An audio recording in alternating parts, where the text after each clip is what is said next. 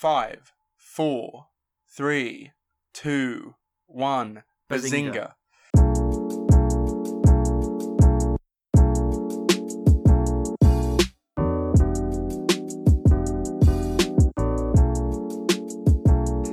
Hello, everybody, and welcome back to the Now Showing podcast. I'm your host, as always, Sam Houston. I'm joined by my plucky assistant, Jordan McDonald. Say hello. Hello, everybody. Welcome back. It's uh, nice to be back again. Recording a couple of days after we we were scheduled to, but uh, as always, nice to be back on. And uh, yeah, this this running theme of, of me and Sam, I've got I've got a little anecdote, a little thing to, to mention on the podcast. Um, there seems to be so Mm. me, me and Sam, you know, uh, good good friends. We, we like to share our, our Disney Plus uh, membership, and there's Yeah. this something I, something I notice every time I log into Disney Plus is I have to keep checking whether my uh, profile icon has changed because uh, Sam has this tendency to uh, to change it, and uh, yeah. Yeah. I changed yours to Kermit the Frog a while ago because uh, I, I wanted to call you a Muppet. And uh, I uh, I changed my own one back to Kermit the Frog. I want to be Kermit the Frog. Um, I, cha- I changed it. Oh no, I changed it this week. Changed it to uh, to to Vision and and Wanda because uh, you know last week's romantic episode. I thought it was quite fitting. well, I changed it back to Kermit because I want to be Kermit.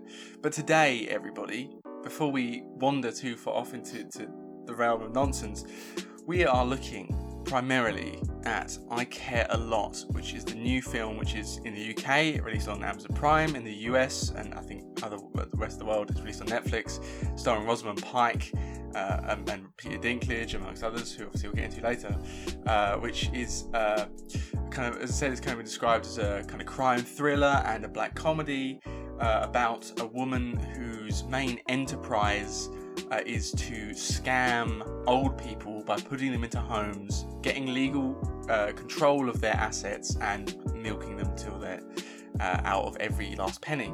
Uh, and and she get maybe gets into a bad situation, and, and and events that she was not prepared for occur to her. And of course, we'll be talking, as we always do, about WandaVision. Uh, and, and we'll be looking at episode 7, uh, where an awful lot of stuff happened. We're looking uh, into a spoiler filled review of WandaVision. Of course, this probably will come out a lot closer to WandaVision episode 8 than it will to 7, but we still felt that we need to talk about it because it's an ongoing thing. We're coming towards the end now, of course, uh, and you know, it's, it's, it's surprising us every week. Uh, but before that, you know, how's it going, JL? How, how's, how's your week? pretty good. Uh, I think I'm pretty sure between the last two episodes, I don't know actually. I can't remember when the last recorded, but I've got a feeling that between the last uh, last episode and this episode, I I will have uh, done my trip down to London for my assessment centre. I think that was in the middle of the and if and it, yeah, Yeah, yeah, I think you, you foreshadowed it last time. and uh, yeah, nice to be down in down in your local residence. You know, in the nation's capital, which I'm not living in, but I'm going to be moving into soon because Big Boris uh, has man. Uh, maybe how I was, I think probably insulted on the podcast earlier. I think with COVID, I think I might have done that. Uh, he's uh, he's announced all the lockdown stuff and, and schools are opening and stuff, so I'm I'm moving back down to London. Um, and of course, JL cinemas are going to be opening in May, and that's Yeah. exciting, of course, because we haven't been to cinema for so long. I'm so excited. Uh, the one the one thing I am kind of maybe upset about though is um, I don't know what they're gonna do in terms of releases. Whether there's gonna completely just scrap theatrical releases, but you know UK theatrical releases for the likes of uh, the, the Father, um, Nomadland, and so on. The films that we were looking forward to seeing in cinemas. Um, I don't know if they're gonna get pushed back and and just you know debuted later or, or what. Hopefully, get to see the father in the cinema. Though, so that's one thing I've been looking forward to seeing. Um, there's been a lot of talk, obviously, about uh, Anthony Hopkins. So yeah, hopefully we can go back to Yeah, those soon and, and see some of those films. And, and obviously, there's the big blockbusters that are coming later in the year as well. So yeah, fingers Godzilla crossed. vs Kong, Black Widow. Yeah, Yeah. fingers crossed. I, I think. Um, oh yeah, yeah. I, I think maybe if, if in an ideal world for me, I, I'd like them to maybe delay the, the stuff until then, and then have like a big, m- massive month where there's loads of films out in the cinema. But of course, they'll be wary because they'll know that so many people aren't vaccinated and so many people aren't going. Um, so we'll have to see what happens there. But um, yeah, of course. Uh, what's your middle name, Jordan? Luke? What's your middle name? My, my middle name. Why? why- Right. Are you trying to steal my identity? Do you want my social security number? My, national What's your middle insurance? name? I'm just trying to make con- I'm trying to make some like chatty banter before we get into the. My middle name is podcast. James. Why? I just wondered. Oh, you do. Do That's literally it. I thought you were like. I thought it was just going somewhere. Yeah, I was just trying to make some dialogue on the podcast. I haven't got a middle name, Jay. Isn't that cool? You haven't got one. I haven't got a middle name. I'm just Sam Houston. My I don't my even have. I'm not even one. Samuel. It's that short. Wait, your I've only just like, Sam as well. name. Yeah, my mum doesn't Yeah, have a middle just name. Sam. Not even. Samuel. Maybe we're related. Okay, so JL, what have you been watching this week? Uh, I haven't been watching too much. Um, as I said, I was quite busy. I had like a couple days period of, of traveling and, and so on. So, um, you know, I haven't had too much time to be watching stuff. But um, now things have settled down and I've got that out of the that assessment center out of the way. I've, I've been trying to get around to a couple of things. Uh, one thing I did watch actually, which was which was quite interesting, and funnily enough, I've just gone on Letterboxd to check the director, and turns out the second film, the sophomore film for this director, is due out. Well, it's a 2020 release, but it's not out yet. I don't think, based on the fact that no no one has logged it on my friends list Mhm. yet. It's all watch lists. Um, Christopher McBride. Uh, yeah, second film was already on my watch list, so I don't think that I don't think that was. Uh, but that's a bit of a coincidence, but yeah. Um, excited to to see that film based on on this film that I watched. I watched The Conspiracy, um, which was a, a short a short feature, eighty five minute runtime from twenty twelve.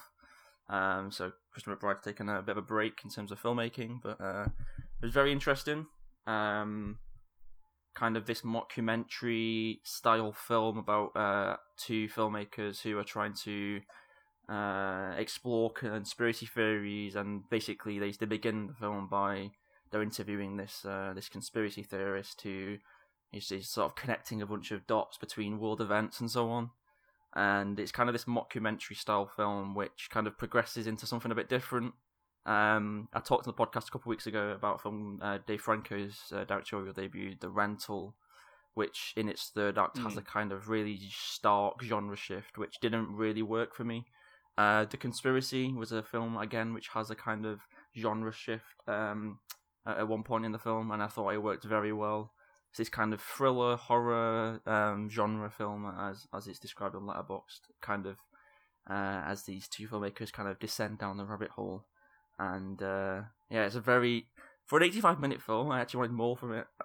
I'm kind of one of those Mm. one of those films where sometimes it's nice to just have a short film just to put on and you don't have to sort of sit down for two three hours and, and sort of get you know get through an extensive film but i think this was one of those films one of those sub 90 minute films where i actually wanted it to be a bit longer than it was so um but yeah it was, it was definitely worth checking out though it's on amazon prime in the uk uh, if you want to give that a watch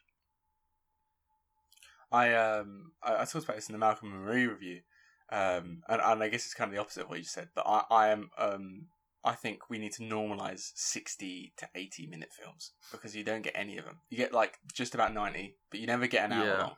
Since Dumbo came out, we basically haven't had an hour long. Film. yeah this was Um, 85 minutes but as i said it, it could definitely have benefited from a little bit more um but yeah it was definitely an interesting film as well like uh i'm, I'm kind of really impressed by uh the two the two leads uh aaron poole james gilbert who play aaron and jim um because it's this kind of mockumentary style at the beginning where it's kind of like the make the, the film is like them making a documentary and it kind of Yeah. is a documentary but it's kind of like that kind of meta sort of approach to it and mm, it was yeah it was just super like the fact that they've got they've got to kind of act in a very like naturalistic way they're acting as if they are directors of a doc- of a documentary it was uh yeah very very sort of authentic as uh, as Sam Levinson would yes, like us to say. yes. Get back to and Marie. JL, uh, every week Yeah. essentially, uh, we do a thing. We say what we watched this week, and I say I watched Alien, and uh, yeah, classic suspense film was great. And then I go, "What about you?" And then you you start reeling off your essay. Right, this week we're swapping because I've got a lot to say. okay So, not a lot of films. I'm going to talk about one film for a while. This might this is almost a full review. Alright. Um, so before I do that, I just want to say when it, why I've only watched one film. I've had a lot of university. I um I, I I've been having to do. I got added late to a group, and I found out that I had to like write out like a like a proper fat essay on the um, the treatment of WWE females in in television and social media, which is perhaps not what I signed up for university for. Okay. Um, but I, uh, so I, I've also been watching Mr. Robot, which has taken up a lot of my time. I talked about it last week. I talked about it the week before. I'm continuing it. I'm up to episode six now of the second series, and you know, and I can see why maybe some people I'm reading on the internet kind of seem to turn off because I'm not going to go into details because people think, but kind of episode one builds up to this big, big crescendo, and it's exciting. And every episode there's more and more and more. And it's faster and faster, and it's getting, and then boom, and then ep- series two is on. It's very slow. It's very character driven. It's very, and it's not like the first series. It's almost completely different genre wise to the 1st Mhm. series. So maybe a little bit of a tougher watch at points, but I'm really enjoying it anyway, and I'm not being kind of turned off from it yet, and I'm going to keep persevering. And episode six, which is the episode I just watched, one of the best episodes of the show so far. Extremely funny, kind of WandaVision esque. Yeah. I'm not going to give too much away if anyone that does watch it, but I was pissing myself, and I very rarely do. like it takes a lot for me to laugh out loud on my own. I was fucking pissing myself Yeah. when when she smacks her daughter. I was laughing my head off. But when I was talking to film, I, I was uh, talking to my my mum the other day, who's a bigger f- film fan than I'll ever be, uh, about all these films, you know, the big films I've never seen, and, and we're talking about all the Oscar or the best pictures, and she'd said, "Oh, I've seen this and this and this and this." We looked for the list, and I'd barely seen any Mhm. best pictures really, like f- from Academy Award winners. So I kind of said, "Oh, maybe I should start trying to think about watching some." And I- obviously I've watched Parasite, so I thought yeah, I'll kind of work my way back. So I watched Green Book, um, which won in, in 2019, the 2018 film, won 2019, Best Picture. Uh, and I know it was controversial, and it was a very controversial year. I haven't seen Bohemian Rhapsody, and I actually do plan to watch that in the near future because, you know, yeah, I, I'm, I'm interested because of how good Rami Malek is in Mr. Robot, but I'm turned off by my uh, disliking of Queen. Uh, but I did think I, I, I, I'd put it. Okay, right, I'm out, bye. What's this podcast? But well, it just just don't. They're not for me, right? Yeah, that's for That's fair. That's they fair. got a good stage presence. But um, but uh, yeah. So I thought I'd watch the Green Book, and obviously controversially got given Best Picture, and a lot of people saying you know the Oscars are a disgrace and the Academy's a disgrace. And I just want to say that I can see the flaws and I can understand the issues people may have had. But to claim it was a disgrace and to claim it was an outrage to give it, it surely was one of the better films released that year. Uh, and, and myself personally, if I was to give an award, I, I would give it to BlacKkKlansman. I think BlacKkKlansman was the best film that came out that year. That's just my opinion. I can understand about. I don't think it was because just because it's not what you think it is. I just don't think that it was this big. I don't. I didn't get where the controversy from. It was con- well, the controversy is- was from about it getting the award, and I understand that. Okay, I'm a white person in England, and I don't understand all racial issues. I, I, I'm not. I, I'd, I'd be very happy for someone that was more versed on these issues to to talk to me and explain maybe why I'm wrong. But I did think that there was perhaps um, some maybe issues with racism early in the film that, that didn't perhaps get um, he did, didn't really get punished in, in the in the overall. And there was some racial stereotyping that definitely did happen, which was meant to show kind of a camaraderie, but maybe came off a little bit archaic and maybe a simplification of of, of black culture, especially in the '60s. But I think overall, the message of essential, uh, essentially redemption, um, and and kind of feeling, you know, like you you know don't know yourself, and and kind of that explanation of kind of you know the way that that the main character kind of comes to accept and, and, and adapt and improve. I think that was overall, whether it necessarily had individual flaws and could have been done better and different screenplay issues, I think the message in there was pure. I don't think there was any malicious intent. I think when it came to a cinema, uh, cinematography point of view, it was excellent. It looked beautiful the whole way through, and I thought it was. And the production design very well set the sixties.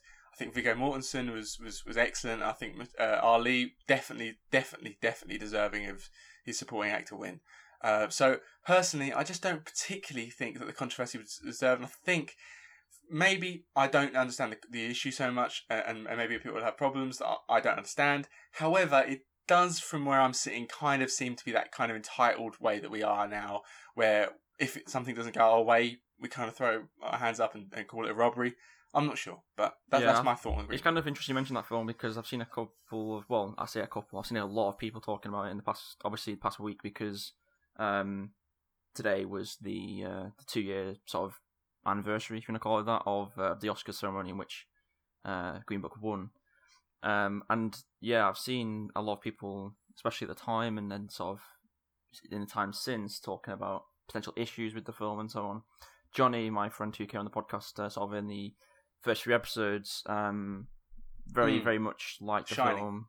Yeah, yeah, he very much liked the film. I think he's given it a five star on Letterboxd, and he talks about, um, you know, sort of maybe disagreeing with some of the criticisms. I've, I mean, I, I kind of, it's funny you mention it because literally two hours ago I responded to to Jacob from Music City Driving, um, and asked, you know, haven't seen Green Book and just wondering what the big controversy was in terms of, you know, what what, what was the sort of issues that people had with it. Uh, and and Jacob replied with, um, uh, this is Jacob's words, so not necessarily my own. I've not seen the film, but this is just what Jacob says. Um, it's basically a white apologetic film that won screenplay and picture over Roma, BlacKkKlansman, and others. It's not terrible, just not really good. Plus a lot of liberties taken with Ali's character. Just a lot going on. It's one of those films I want to get around to watching Mm, I mean, I, is it, because I've, I, obviously, Mm, I mean, I guess the, the the the the liberties taken with his character, I guess, is a point I couldn't expand on because I just purely don't. I didn't know who the person was. I don't know anything about his life, so I guess that is a, could be a realistic issue that I was unaware with. The white apologetic thing, I can understand where that would come from. Do I agree to it for whole- wholeheartedly? No, I do not. However, am I in the place to be the best educated about that subject? Probably not. So what was um, we'll have to see. But what was Mahershala Ali's character called in in the film? Can you remember? uh, Doctor. I can't remember. They just called Because- him Doc, to be honest. Something, Because Doc- I um Doctor Shelley. Yeah, because I. Wait, what was the? Hang on, I was reading about this before. The the plot of it. There's like a pianist or something, right? Yeah, he's a pianist. Because I was, I was reading. I can't remember where it was. I saw it, but it was um maybe a video or something that was posted on Twitter or something. It was about um basically something to do with how certain aspects of like the light of the I don't know if it's like the of Mahershala character or the other character, but the certain aspects of their life were like uh, like not you like avoided and like they consulted the person directly to like approve and disapprove what was included in the film. I think that was the, maybe the issue surrounding the the liberties, perhaps. But I, like I say, I've not seen the film, so I can't say Don- anything. But Don Shirley is the person's name. okay, Okay, so that's what we watched this week. Uh, and yeah, so again, if anyone listens that has more information about the Green Book and can talk about why I shouldn't like it, then I'd be happy to take on to any criticism. Um, but yeah, so moving on, uh, Disney Plus Star got released this week. Yep. Um, so I just want to talk about that. So, uh, so this is if people are unaware, Disney Plus, of course, the streaming service which houses all the Marvel and Star Star Wars, uh, Disney, Pixar, and National Geographic content. We watch it every week for WandaVision. I, I, I've been quite, you know, I've enjoyed it because it's got Simpsons on it. I, I quite enjoy Disney Plus, and um, you know, despite my issues with, you know, obviously the company that, that own it. Um, I, I but this week they released uh, Disney Plus Star, which is the adult content and the and the kind of a kind of place to shoehorn in all the content that doesn't really fit in the other ones. Like The Simpsons was one of the things that it really didn't fit in the other ones. Um, so it contains the likes of Deadpool 2 and Borat, uh, series such as, you know, uh, drama series such as Atlanta uh, and 24 and X Files. uh, crime. And, uh, Mm. yeah, and, and crime like Castle and Criminal Minds, I think. In Yeah, America. Scandal as well. yeah. Um, yeah, exactly. Um, and and I've got to say, you know, I've been really excited for it. I was like, finally, more content on Disney Plus. Disney, you know, they they own so many companies, they own so much content. It's gonna be excellent. I'm really quite let down, to be honest. Uh, I want to say, I think that uh, it seems like they're kind of half-assed on a bit all of it. Like they've got the Die Hard sequels, but not Die Hard. They've got the middle uh, Planet of the Apes trilogy film, but not the first or the Yeah. last one. They've got haven't got Deadpool one, but they've got Deadpool two. It just feels a little it- bit. well, the thing is, I've iffy. seen. I think some places have Deadpool one, but not. The, I don't know. The UK one doesn't. I've. Um, I think as Yeah. well. There was a there was a tweet like a promotional image that they put out on Twitter and like social media, which was like a star look, like a star shape with like all the logos of the films and TV shows that they were going to add. Mhm. Um, and Lewis, who was on the podcast a few weeks ago, has like gone like through and like checked every single thing and like sort of drawn attention to ones that aren't on there. So perhaps there's uh, more content to come in like the coming months. Um, The Walking Dead, for example, which is a which is streamed on Fox here in the UK, um, which is Mhm. obviously now owned by by Disney, uh, was one of the things that was uh, that was included in that promotional image. So there's a bunch of stuff that was supposed to I be mean- in in there which hasn't been. Whether that's territories or rights or a timing issue, I'm not sure. I mean, I I think uh, when you're looking at Canada, for example, having oh, I'm just going to bring up the example because they're films I want to watch. So I was quite interested because they're all in Ultra HD. Uh, was the the three Rise of the Rise of the Planet of the Apes, Dawn of the Planet of the Apes, War Yeah. of the Planet of the Apes, and I want to watch all of those because I've not seen any of them. Um, in Canada, there's all of those, and plus like m- way more of the original films, and then here there's only Yeah. middle one. I, from you know, realistically, that's probably because the rights are now TV or the nights are at Amazon Prime or something. Yeah. Uh, and I imagine that maybe within a year, when contracts start to run out, you know, then things will start to get slowly pulled over.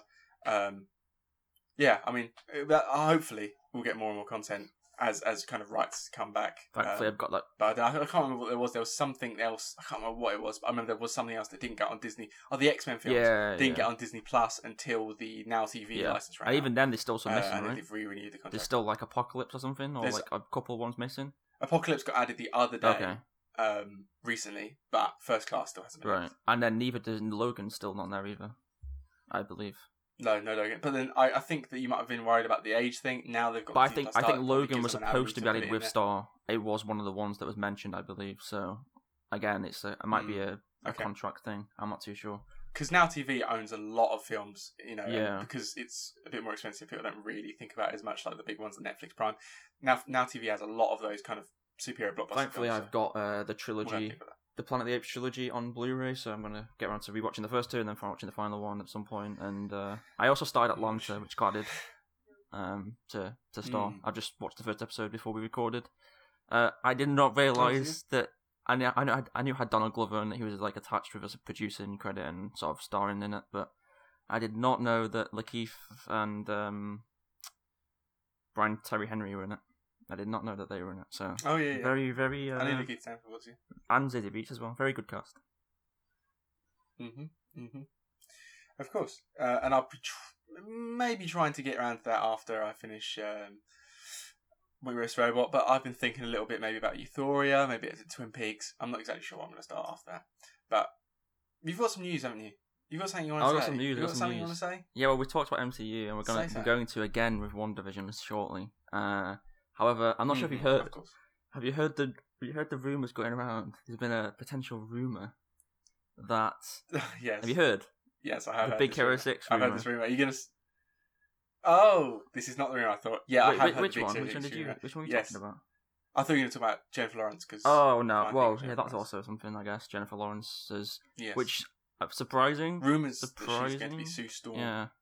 from the Invisible. Invisible- But yes, expand on your ba- uh, on your Big Hero Six Well, it's okay. So story. this just like came out like yesterday, basically, um, on the direct.com, uh, that Marvel Studios reportedly to planning to bring the Big Hero Six characters into a live action uh, form for uh, the MCU, and then within 24 hours, um, Variety, um, Adam B. Vary from Variety uh, has come out and said. Uh, debunking time. Sorry, folks. A source tells me that Big Hero Six are not set to make their live action debut in MCU. And then, in response to this, uh, uh, at Skyler Shuler, I believe that's how you pronounce it, who's an editor for the Disney Insider, uh, says Disney going to trades to debunk a small scoop. I've seen this before, and I'm definitely not worried about it. Um, apparently, the Tatiana Maslany um, casting for She-Hulk uh, also got leaked, sort of shortly prior or like before.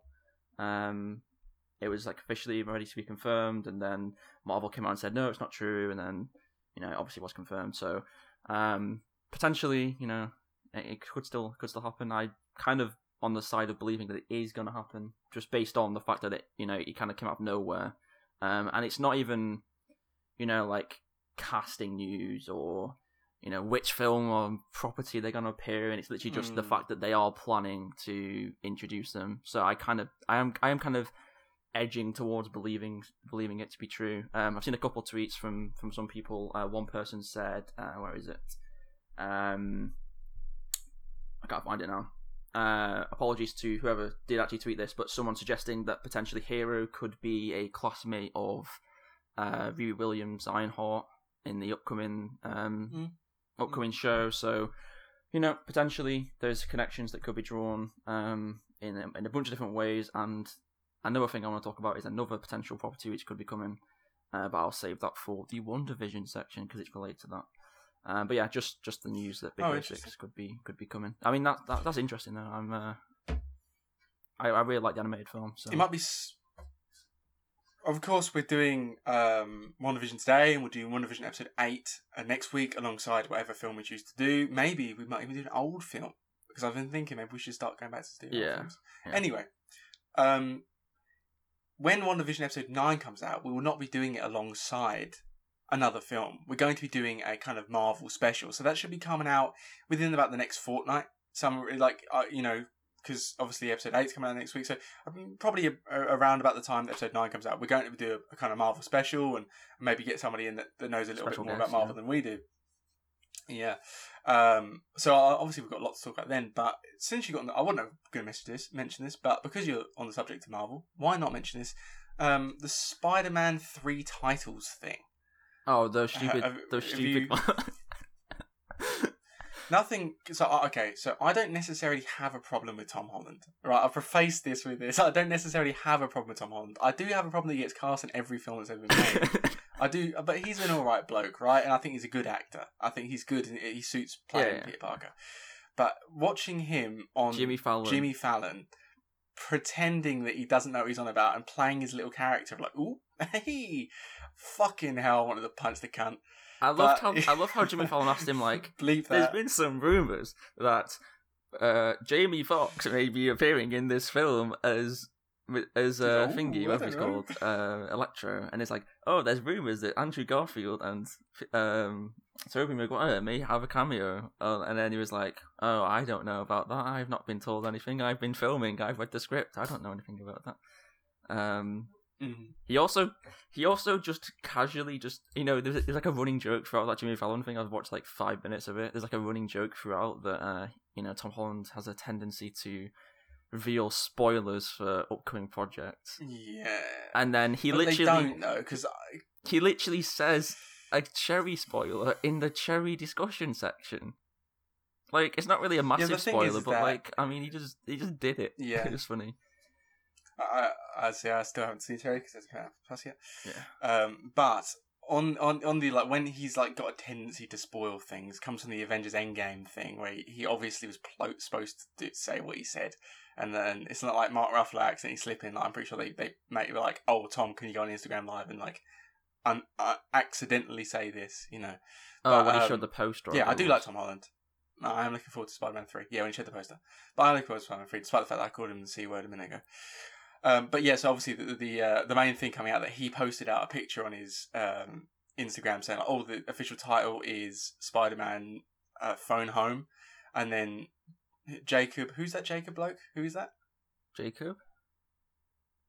The the the bloke, the the other guy that posted. Was that the person that played Ned? I don't, I've not I've not seen any anyone that- else post anything. So, so somebody else posted. I've seen three um, different ones. There's one like phone time, home. somebody- One was like home line or something. Oh no, Home Wrecker. home wrecker. Home Wrecker.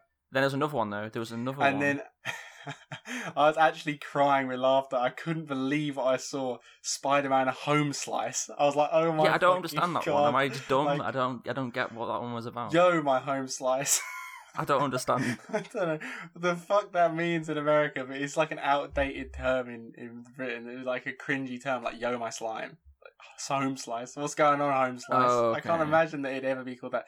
I don't. I'm guess that the film won't be called any of the three. No, no, They're- they're phone to home, sense, like, right? really? Um, I've seen some really good suggestions Yeah, though. Like be- people obviously started up a massive discussion about potential titles. I've seen some really good ones. Um, but I guess it kind of depends. I think what... it'd be funny just have it Just call it Spider-Man Three. That'd be funny. It kind of depends though. Like Spider-Man. it kind of depends what the the actual narrative is going to be though. I guess. I mean, yeah, that's kind of obvious to say, but Yeah, we don't know too much about actual plot details right now. So Mm. Enough about that. Enough about Marvel. Let's talk about some Marvel, shall we? We're going to episode seven of WandaVision. Of course, and this is a spoiler section. We're starting off early, we're starting off quick, and we're telling everyone if you haven't seen WandaVision and you care about it, what are you doing? to be fair, you know, to be fair, to be fair, Disney Plus tweeted on Monday a literal end of the episode spoiler, the full scene, Yeah, and I was like, what? yeah, I mean, come on, it's yeah. been three days, but still, like, you know, no need to post that. But if yeah, so if you if you care about WandaVision and you haven't seen it yet, skip this to the end. Wait till we're talking about Rosamund Pike. All right? Okay. Okay. So, WandaVision episode seven. This was called. This episode was called. Breaking the fourth Uh, wall. what was it called again? It was Breaking the Fourth Wall. So this episode was started off Wanda it, instead of WandaVision, uh, and it was a very clear modern par- uh, modern modern family parody, showing uh, the characters, especially Wanda, talking to the camera in a very um. What was my computer glitching? Nope. No, it seems to be not. okay on my end at least. Yeah. Yeah, my, my, my desktop just glitched. Okay, I'm going to clap twice so I remember to cut this bit. So I obviously... Oh, what was I saying?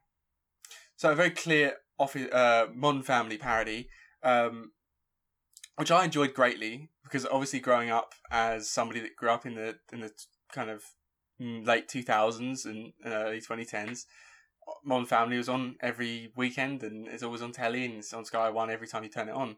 So uh, you know, I think they they did as they always do so well at um, hitting those those little notes on on the music and the and, and the zooms and the cutting of perspectives between Wanda and, and the other characters uh, and the, the kind of physical comedy. As always, they hit those beats on on replicating the sitcom. So they're doing it here, obviously, very modern family, and it it showed the aftermath of episode six, which was Vision getting caught uh, trying to leave the, the hex and, and kind of the, the physical damage to him. Him, he was trying to get back to Wanda. There was and calamity ensued, and I'm good. You know, I would say everyone's already seen it that cares about it. So I'll get to a point, and we find out that all of the problems being caused in Westview, not Westfield, I will say Westfield, in Westview, was down to Agnes, aka Agatha Harkness.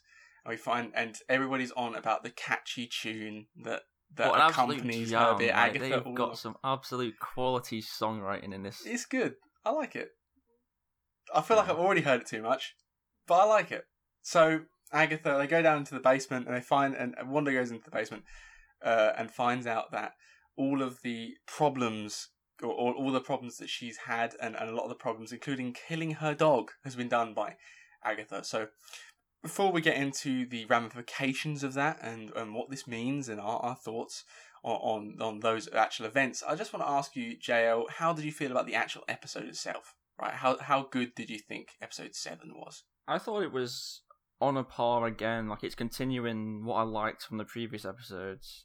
You know, having a bit more. You know, continuing the the Malcolm in the middle feel we got from the previous episode. Now moving forward to a bit more modern with the Modern Family. Um, I haven't really seen Mm. Modern Family, uh, and I've only just recently started watching the U.S. Office. So I didn't like. I knew what they were going for, but I maybe not as attuned to you know maybe maybe as nostalgia as as you were but i think it was still very very funny Mm. um and uh you know it another great use of the sitcom sort of environment um you know some of those like stares at the camera from vision for example um Mm-hmm. and, and so on which i thought were quite funny and yeah just i'm really really enjoying it um again i still i'm still like there was obviously rumors beforehand this didn't, didn't come out to be true but that there was going to be like three one hour long episodes or something like that um Yeah. I mean, I, th- I, I think based on, um, based on what I have, uh,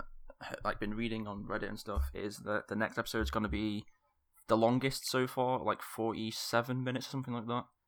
Uh, which is like I think episode five was the next longest after that, and then the finale Hmm. I'm hearing could be like an hour or something, like a finale episode. Um, but yeah, I'm just in just sort of still intrigued really because obviously we've still got quite a bit to learn and, and find out, and there's not really been a big sort of confrontation, you know, typical Marvel style. Um, maybe they're not going to go with that, but uh, I expect there's going to be some kind of battle or fight sequence at some point. So, um, yeah, and I, I mean, I don't know. I, I mean, you you're more in, into sort of the Marvel stuff than I am. I mean, I'm still quite a big fan, but I've yeah, Mm. as as we discussed before, you know, you're potentially a bit more into it than I am, uh, in terms of like comics, or whatever, or stuff like that. So, Right. I mean, what I mean, is there any like is there anything that's happened so far that you've been really surprised by, or you, is it kind of what you've expected? Because obviously there's the whole like, Agatha thing, and Right. So, yeah, because this this obviously is not based directly off anything because no one can guess what's happening. If it was based directly off a comic, you know, like the Winter Soldier, where everyone knew exactly what was going to happen if they read the comic. yeah, You know, whatever. Um, it, you know, it definitely takes inspiration f- from the Vision series that, that came out in like 2015. But um, I'd say that it, no, it is surprising because Agnes obviously wasn't called Agatha, and more importantly, Agatha Harkness is not a bad guy. You know, I- I'm fairly unaware of her existence generally, but she's not a bad character. I'm pretty sure she's a pretty much a pal to to. I think she helps raise uh, Scarlet Witch. I think if I remember correctly, I think she like is like part Is of like helping him grow up and stuff. Uh, uh, there's no like malice in her. She's like some old lady. She's like in her eighties. So to, even if I did know that was Agatha Harkness, I don't think I would have pieced together that would have mean that she she's uh, wrong. I think they've they've spun that so that even the the, the kind of most uh, you know picking details uh, comic fan wouldn't realize that that meant that she was a bad character. Uh, and of course, we're constantly hearing about Mephisto this and Mephisto yeah. that.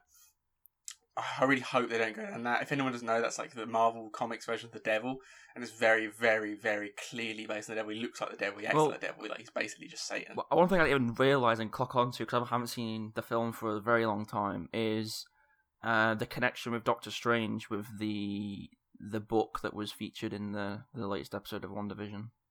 Because apparently the Hmm. book that was in WandaVision is the book that is missing from Doctor Strange or something like that. Oh, really? And that's like a and that's like a Right. connection. That's how they're going to tie it in with Doctor Strange two and the multiverse and that sort of stuff. So Interesting. yeah, apparently that's the connection. Um, but yeah, I'm I'm just really sort of intrigued, really, because there's like two episodes left, and I've uh, I didn't want to mention the Mephisto stuff, but I mean you've already done it, and I guess it's not too much of a. sp- I mean we don't know for sure, but I mean I've been Mm. there was a if you if you want to see this, go to Reddit, go to the one is it WandaVision Reddit or is it Marvel Studios spoilers Reddit? It's one of the two. Um, if you I was I was I came across a Reddit thread about the latest episode and the next two episodes. I'm not going to say the contents of it because um you know it, it could potentially be a spoiler but i doubt it because this person just goes on like it's like a it's some like brazilian account on twitter and it's someone's like translated all the tweets into english and it's basically like someone says they've like they know about the plot details for the final two episodes and like this is gonna happen Mm. and then this this person's gonna appear and then this person's gonna and then like this character does this and then and literally the first half i was like this is fairly believable. Like I can't believe this happens, and then literally the final like six or seven bullet points were just absolutely ridiculous. Like if you wanna, if if that if this if that does happen, if any of that stuff does happen, then WandaVision is gonna be incredible for the final two episodes. Uh, I highly doubt it though. Mm. But if you if you want to have a bit of a chuckle and you know and potentially you know potential spoilers, I don't think they're gonna actually happen. But if you uh if you're not too bothered about um potential spoilers for upcoming episodes, then go and try and find that thread because it was honestly, yeah, it was a good laugh when I was reading Hmm. through the comments underneath. Like, there's no way. Well, because it's because it's Yeah. because there's been like um, I don't know if you've seen, but uh, Paul Bettany and Teyonah Parris have both given interviews in like recent weeks, um, and they've both like mentioned like I don't want to say too much, but like Paul Bettany was basically saying, "Oh, in WandaVision, I worked with an actor who I really respect or something," and like basically people like kind of making connections to potential implications for you know who could be I mean, people. who could be like in who could be coming into it into the final episodes but i don't know we'll have to wait and see i guess uh, on friday and then next week but I mean, uh, there was this kind of big uh, hype building prior to episode seven about this aerospace engineer. The idea, Yeah, that was one of the things that was- who was it going to be? Yeah. and then it, it, it didn't turn out to ha- come up in this episode. Um, and I remember seeing people on Twitter say that they thought it was going to be Al Pacino. He's going to show. I was like, Okay. Al Pacino is not going to be in this. That was one of the things- In this, that was- I will eat That was my hat. literally one of the things someone said though. They were like, I don't want to say. I mean, I don't want to say anything. I kind of want to say it because it's an interesting Paul Bettany's wants to. That would make sense for Paul Bettany's thing. Like, oh, amazing if to work with Al Pacino. To be fair, it is Al Pacino, but Yeah. like, oh yeah, no, I no. Was, once you get Michael Douglas in Marvel, anything can happen. But I mean, can we can we say do yeah. can we do a I mean, the thing- spoiler within a spoiler section? I want to I want to mention some of the some of the things and people that this stupid It's- Reddit thread said. It was so funny. I was just pissing what? myself. Okay, right, go for it. Okay. Just so if, skip little- ahead. Skip ahead. Skip Spoon feed us. skip ahead like a couple us. minutes then if if you if you don't want to hear any potential spoilers for upcoming episodes of WandaVision. But literally, someone was like, "Oh, um." In the next episode, the aerospace engineer is gonna appear, and it's gonna be um, who were they? Who was the character? Oh fuck, Blue Marvel or something. I think they were called. Oh yeah, yeah, yeah, yeah. and he was yeah, saying yeah. that John Boyega is gonna appear, gonna appear, and really, and then they said that um. You know if the thing is, right? I could believe some of this if some of this happened, but the fact, like, okay, I'm going to list all of the people that they said are going to appear in the final two episodes, right? They said John Boyega's going to appear as Blue Marvel, and that they're going to go into a dream sequence in which they're going to see a bunch of the X Men characters, and then they're going to see um, uh, uh, Patrick Stewart is going to appear, and um, who was the other one? They said Mark Hamill is going to appear, and like there was like, and then they're saying, oh yeah, Al Pacino or like Patrick Stewart or someone else. Like there's like three potential people it could the, the big person could be, and they were like, oh, it's probably going to be like this, this, and this. Like just some of the theories I was reading were just so. Like if if all of that happens, I mean that would just be insane. Like they were like explaining so about who, who the... do you think the aer- who do you think the aerospace engineer is? Yeah. Um, I originally thought it was going to be um based on stuff I was reading. Like I read someone's suggestion that it could be Mr. Fantastic. Um, Mm. but I don't think that's going to happen now. I I think I honestly No. think that aerospace engineer thing was very much a hype building exercise, and I would yeah, be if more. it is anything, I think I honestly think that it's not going to build to anything. I honestly think the the only and the I mean, see, this is my current theory. The only two people that we're gonna get, um, which are gonna maybe be very exciting for the end of the series and going forwards. I think Doctor Strange is gonna appear, potentially at, the Yeah. end of the series, and Mhm. I also think that um, the big actor that Paul Bettany's been talking about is potentially Patrick Stewart as like a cameo in some kind of sequence, um, which could it, re- represent the X Men connection. But I honestly don't know. That's just why. I'm... It's funny because actually my answer to the question is the other option. In well, not the other option because he's not the same character, but in, in I think it's going to be the other set of X Men because I think the aerospace engineer stuff is going to be a Michael Fassbender pretending to be a good guy. Perhaps he makes sense working with metal. I don't know. I just like I like Michael Fassbender. I like the new X Men, uh, and I'd, I'd like to see a Magneto Honestly, if of if if, forming relationship with his alternate kids, if they have and then if if that actually is Pietro, that is. Yeah, but if they actually have like if some like if this like person says like some sequence though, imagine like a sequence where they have like Michael Fassbender appears and then like I don't know, just like loads of stuff. I mean, I don't know, it's exciting to, to think about Mm. and you know, with I think that's the thing with the Marvel Cinematic Universe is that there's so many characters they have access to, and now they have access to all the Fox stuff and that sort of stuff. There's so much potential to. It's just exciting to see so much potential, I guess, and um, I don't know. I mean, one thing I will say as well was what I was going to say is um, oh yeah, I've seen enough. I don't know if I want to say, I want to say this either because it would again it's a potential big spoiler. Right. Okay. But yeah, there's a lot So- of stuff that could happen. Yeah. The the only the other thing that I'd say, you know, you asked me about like um you know, it, you know, you read the comics, whatever. Like, so is there anything that you expected or, or surprised by? The only, so the only thing that really like the comic fans like, say you were like never on the internet and didn't find out other people telling you stuff. One thing that the average viewer, you know, the mum at home wouldn't have um, not known that I would have known for comics is like that Monica Rambeau was going to become uh, super powered Oh, I was going to say that as well. That's one thing I wanted to mention as well. Actually, yeah, that's the biggest thing I was going to mention. because she's Captain Marvel, and then she turns into Photon because Captain Marvel, somebody else takes the Captain Marvel name, and then she becomes Spectrum and whatever. But, But the thing with she's- that they've is, decided to become Photon first. well, I don't. I okay. I don't understand that entire thing though, because the the justification for it in terms of like origin seems to be she went through the thing multiple times. That seems to be the. I mean, Yeah, and There is changed, the- her, it changed her DNA. but I mean, everyone's gone through it though. I'm, Yeah, I've- she went. For, I think it's because. I think it's because it's like when you go through it, like fucks your DNA up, and because she did it twice, it did so much that like what you know whatever was happening in the hex like got affected by her, and like she kind of absorbed some of the powers inside and stuff, and you know. But she, so she in terms- by Vision But in stuff. terms of like um origins though, is it that she had something which then was triggered by that or like it was enhanced by that? Mm, Because I don't think so. otherwise I think surely it would by that. But otherwise like I don't know, because there was the whole sequence of like the thing from like the Captain Marvel quotes of like you're a strong person, blah blah blah, and I had like kind of those like flashback dialogue. And also, I don't know, it just seems like if it was caused by that, then surely they would just be exploit. I mean, they don't know that at the moment, I guess. I think it'll be explained more. I think it'll be explained more. But I, I haven't given my thoughts on the episode too much, but I think we've gone over the top. So I'll just say I've really enjoyed the episode and I really like the vibes. yeah. And I didn't know about you, but I got um I got Borat vibes from the, when they were in the they were in the ice cream yeah, truck, yeah. which is obviously quite a similar thing, and they were playing kind of stereotypical Eastern European music. And I was like, is this supposed to be a Borat parody? I think it was a little Borat like in joke.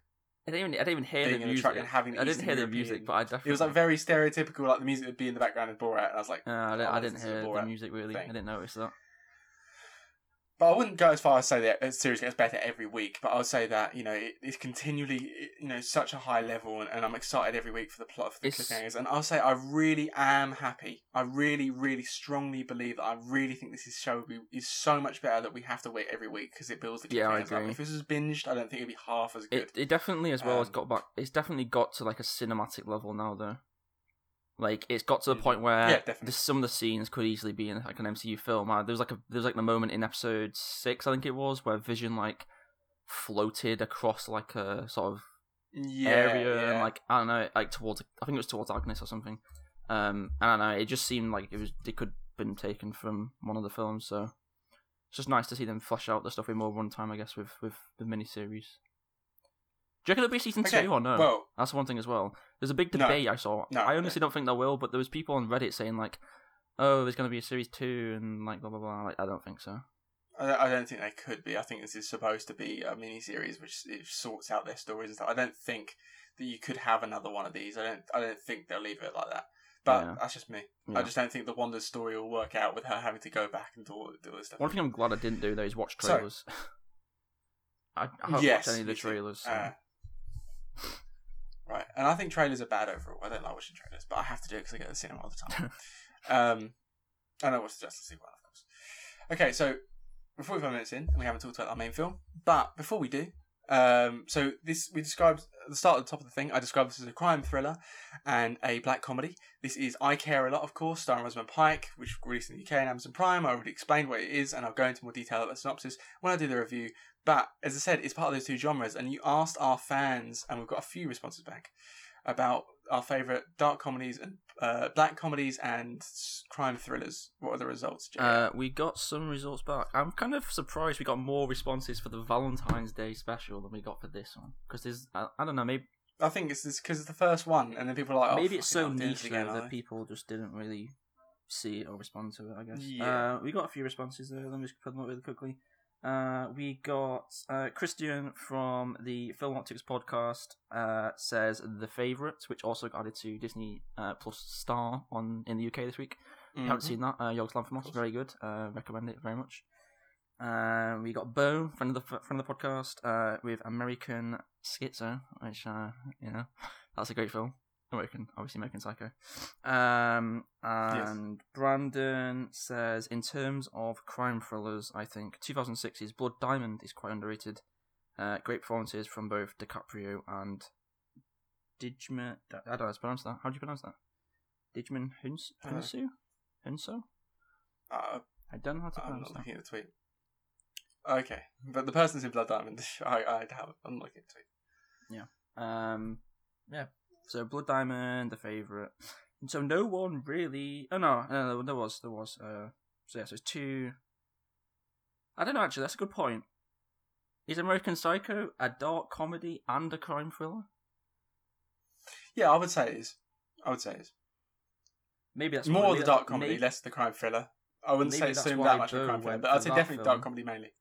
To be I didn't specify because I put well. I put dark comedy and black, uh, uh, dark comedy and crime thriller. So maybe people thought Mm. I meant some people maybe read that as as both genres, and some people Yeah, read it as both. independently. So when it goes to both genres, JL, I want, what are your thoughts? Have you got a, could just uh, pick up one of your fav- favorite crime thrillers and one of your favorite dark comedies? Oh, that's a tough one. Um, I was thinking about it before actually, uh, very briefly. Um, I think the favorite and uh, another Lanthimos film, The Lobster, uh, two of my favorite uh, favorite dark comedies. I'd say Lanthimos very, very well known, I guess, for his sort of very dark comedy and and like dry dialogue almost, like very very unique sense Mhm. of delivery in in in dialogue in his films. Um, there's a crime Mhm. thrillers. I mean, I guess I guess crime thriller slash dark comedy as well, actually, but more so a crime thriller.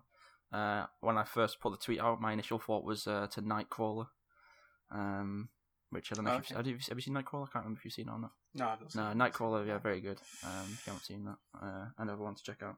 What about you? I'm trying to think what what you've got on on, on your letterbox as as being up there. Well, I think crime thriller for me. I mean, there's a lot of ones that I really like. Silence of the Lambs, for example, and if you come out in American Psycho, even that. But I think for me, the um, when it comes to actual crime, you know, obviously crime itself is kind of almost these days thought about more with TV shows and kind of slowly building up uh, a suspect and, and that kind of thing. And I think the, the one of the best examples of, of, of kind of working out a suspect and, and then getting that kind of re- the, that payoff with, with with you know the dialogue with the murder and stuff. I think kind of you couldn't can't get much better in the crime thriller genre when it comes to to actually fit, kind of hitting those those notes. That then Seven, uh, you know, one of my favorite films. Um, so yeah, I, you know, obviously excellent performances out of, of Brad Pitt and Morgan Freeman, and you know, I guess unfortunately at this point, an excellent performance. My favorite performances out of um, whoever plays John Doe. I think we can all know who it is. Um, Also, Gone Girl as well. Obviously, so, yeah. mentioned Rosamund Pike. Uh, potentially could be Mm, an option. mm. And I'm just looking through my films on Letterboxd. right. Inception. Is that a crime? Is that a crime Mm, I wouldn't really call it. It's no, a I wouldn't heist film. Nah, it's a it's a new heist. It's a psychological heist film, and for dark comedies, I think the first there's probably ones that I think more, but for the first thing that comes to my head is I am a big fan of Shaun of the Dead. I've talked about that on the podcast before. Cracking film, and I own the scripts. You own the scripts. Signed. Nice. I own signed scripts. What? How? Why? What? Yeah, I bought them. I bought them. Oh, 'cause I okay. I, 'em. thought you went to like a convention or something. I was like gonna say. Well, I went to a convention and I bought them Oh, okay, right, yeah. at a convention Oh, okay. at Comic Con. Yeah, but um, it's probably fake, but I'm still happy to have it. But uh, yes, so that's probably my answers. But of course, on the subject of dark comedies and crime thrillers, which uh, you know, obviously, of course, inspired by I Care a Lot, the 2020 film, or well, the 2021 film, really. Uh, I keep saying it. Released in the UK, and the reason why I keep saying it is because it's funny. Released in the UK on Amazon Prime, but my whole Twitter feed has been Netflix promoting it over and over. So in my head, it's funny. It's like Netflix are doing so much promo for this Amazon Prime film in the UK. I watched this film on Amazon Prime, and I've been hearing constant praise from it from the official Netflix account. I just wonder how many people are gonna just miss it though because they expect it to be on Netflix and it's just not there. Yeah, yeah. It's a strange situation. Of course, I think this is this is actually kind of highlights that I always call things um, Netflix originals and talk about things being prime things Yeah. uh, because you know it's catchy and it, it, it's easy to like if you see it on the, the I talk about it on the podcast and you Mhm. can just go search up on Prime. But I think this shows that obviously films are just made by production houses and then sold to places because they literally gone to the two competitors and they're called the originals. It's called an Amazon original or Amazon exclusive on in England. Obviously, it's not worldwide. It's called like a Netflix original. I don't know. It's weird there. because So- I think I think it is a Netflix film though, right? No, I th- That's what I don't was- understand was- because no, like it was no, it was produced by Black Bear or whatever it was. that It came at the beginning. Oh, okay, but like what about the films that have like the Amazon Prime Studios like intro? Are they just bought by Amazon or are they produced by Amazon? Because like for example, Uncle Frank. I think it depends. I, th- I think there's no real, um, there's no real obvious demonstration of what is and what isn't. Uh, I think maybe that's that's a thing they do. Yeah. But I think stuff like Ma Rainey was made by Netflix, but then I don't know if you know stuff like this was. Well, One Night in what Miami was bought. like so- that was Amazon bought the rights to that. I'm pretty sure. Like Right, after- Night- yeah, exactly. Yeah, Night yeah. Sound of Metal, for example, was was going to be bought by. yeah, yeah. Um, but then there's they sound like Ma Rainey, and I think something like Roma was funded by Netflix. So The Irishman as well. Yeah. um, the Irishman, of course. Um, Yeah. yeah. So yeah, you know, obviously, but we talk all the time about streaming services. Let's talk about the film. So wherever you find yourself watching, I care a lot. Uh, it is a, as I said earlier, it's about a con woman essentially, uh, Marla Grayson, who's played by Rosamund Pike, who's famous for an awful lot of stuff. We, we already reviewed a film with her in. We reviewed Radioactive uh, last year. Uh, of course, probably best known for Gone Girl, uh, and it's about her. She's a con woman who uh, is in the business of assisted living.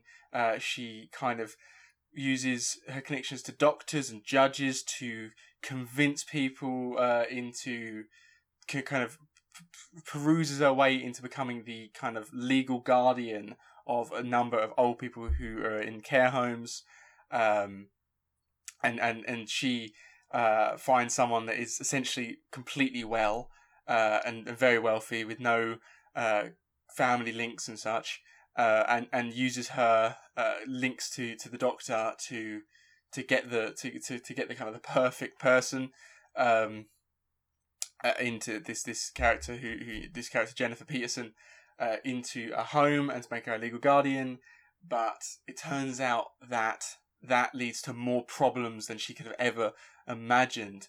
So I was going to say this this film is hard to talk about without us going to spoilers later, and we've been trying to keep spoiler free because it, it- you know.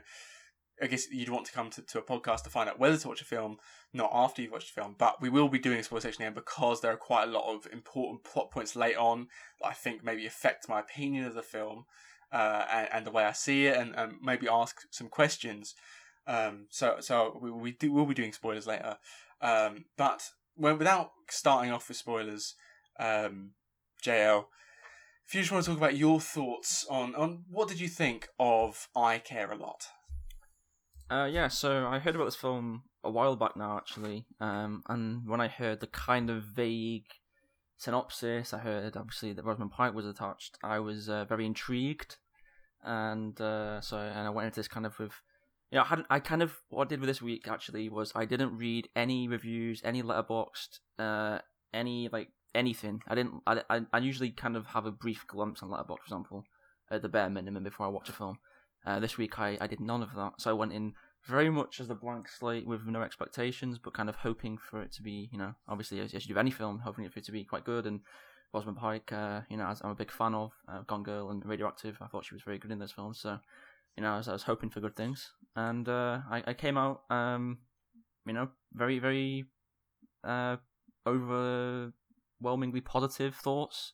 Um, I'll come to my maybe some criticisms of the film, as, as you mentioned, and maybe some some some plot points that maybe uh, didn't work as well, for example, or uh, you know, kind of you know, we'll come to we'll come to more spoilers uh, se- section later. But in terms of just general thoughts, I thought um, I think sometimes with with films like this, uh, you know, we. For example, you know, we talked about News of the World recently, and uh, we talked about kind of what we thought of that. And in comparison to that, I think sometimes when it when it comes to films, we can kind of underestimate and and brush aside the the importance of a film as being entertaining, uh, as well as you know, as well as telling us something new or um, you know, having something to say about uh, some kind of issue or making you think about something in a different way. I think this film, you know, it do, it does do that in, in some regards, but I think uh, this was still a very entertaining film. I thought the the opening act of the film, you know, the setup of of uh, the characters and and the, the events of what was going on and, the business and so on, I thought was very very well done, very interesting, very kept me on the edge of my seat and uh, kept me, you know, very uh, just very very entertaining. I thought the the editing of that section, um, and the the, the, acting from from Rosamund Pike and uh, Gonzalez, is it? Uh, in the film, um, I thought was was very good, and yeah, just the the premise itself was um was in, was intriguing to say the least. I thought, um, you know, we're kind of, I kind of let you kind of say what you thought about the the non spoilery parts, but I thought generally, um, I guess like I said, it was it was. I think sometimes we do we do underestimate how how important um, entertainment can be with films. Um, and something News of the Mm. World, which I had uh, certain things to say, and the acting and technical aspects are very good. I thought there were certain aspe- certain parts of that film which did drag on, and we talked about you know pacing and and runtime and so on with that film. And uh, with this film, you know, it flew by for me personally. I thought, um, you know, two hour runtime almost, and it kind of seemed to fly by. Um, so yeah, I mean, it's interesting what you say. I think about uh, entertainment because I was talking to a friend recently, uh, Josh, who who's a listener to the podcast. Uh, so you know, uh, if you if you listen, Josh, um, yeah, you, you're lucky to be on this. Um, he, he was saying how he he kind of can't remember. He's not a big film guy. He listens to the podcast because he thinks it's entertaining, but he's not really a big film guy. Um, and and how he'd never walked out of a film and and hated it. He'd never left the cinema and not enjoyed it. Um, and, and he said kind of that because it's entertaining. I think so for the majority of people, and this is not like a snobby way, but I think the majority of people who don't obsess about film and, and, and make Letterboxd accounts, they're just the Yeah. normal most people. The main thing about what a film is, is is how entertaining it is, and I think maybe you know, I think maybe people like me and you sometimes forget how important that is. That is essentially the, the, the primary goal is to entertain. And if, if it means that sometimes things are silly, things over the top, if that provides for better entertainment, you know, maybe, and I think the snobbery maybe that, that I give out to things like Fast and Furious and stuff maybe is slightly unwarranted when you realise that, you know, film is an entertainment medium. Um, however, that's not going to stop me trashing parts of this film. Um, but yes, I, I would agree the film was very uh, entertaining. And, and I'm going to go through and, and say kind of, well, I'm going to start off and I'm going to say this film. Um, oh, I always start off with this. This film technically was excellent. I- think um, we're talking uh, cinematography was was, uh, was much better, maybe perhaps than you'd expect from a story that that seems um, kind of fairly grounded and, and such. I think it, it showed you know the the best that it could, and it was very uh, very.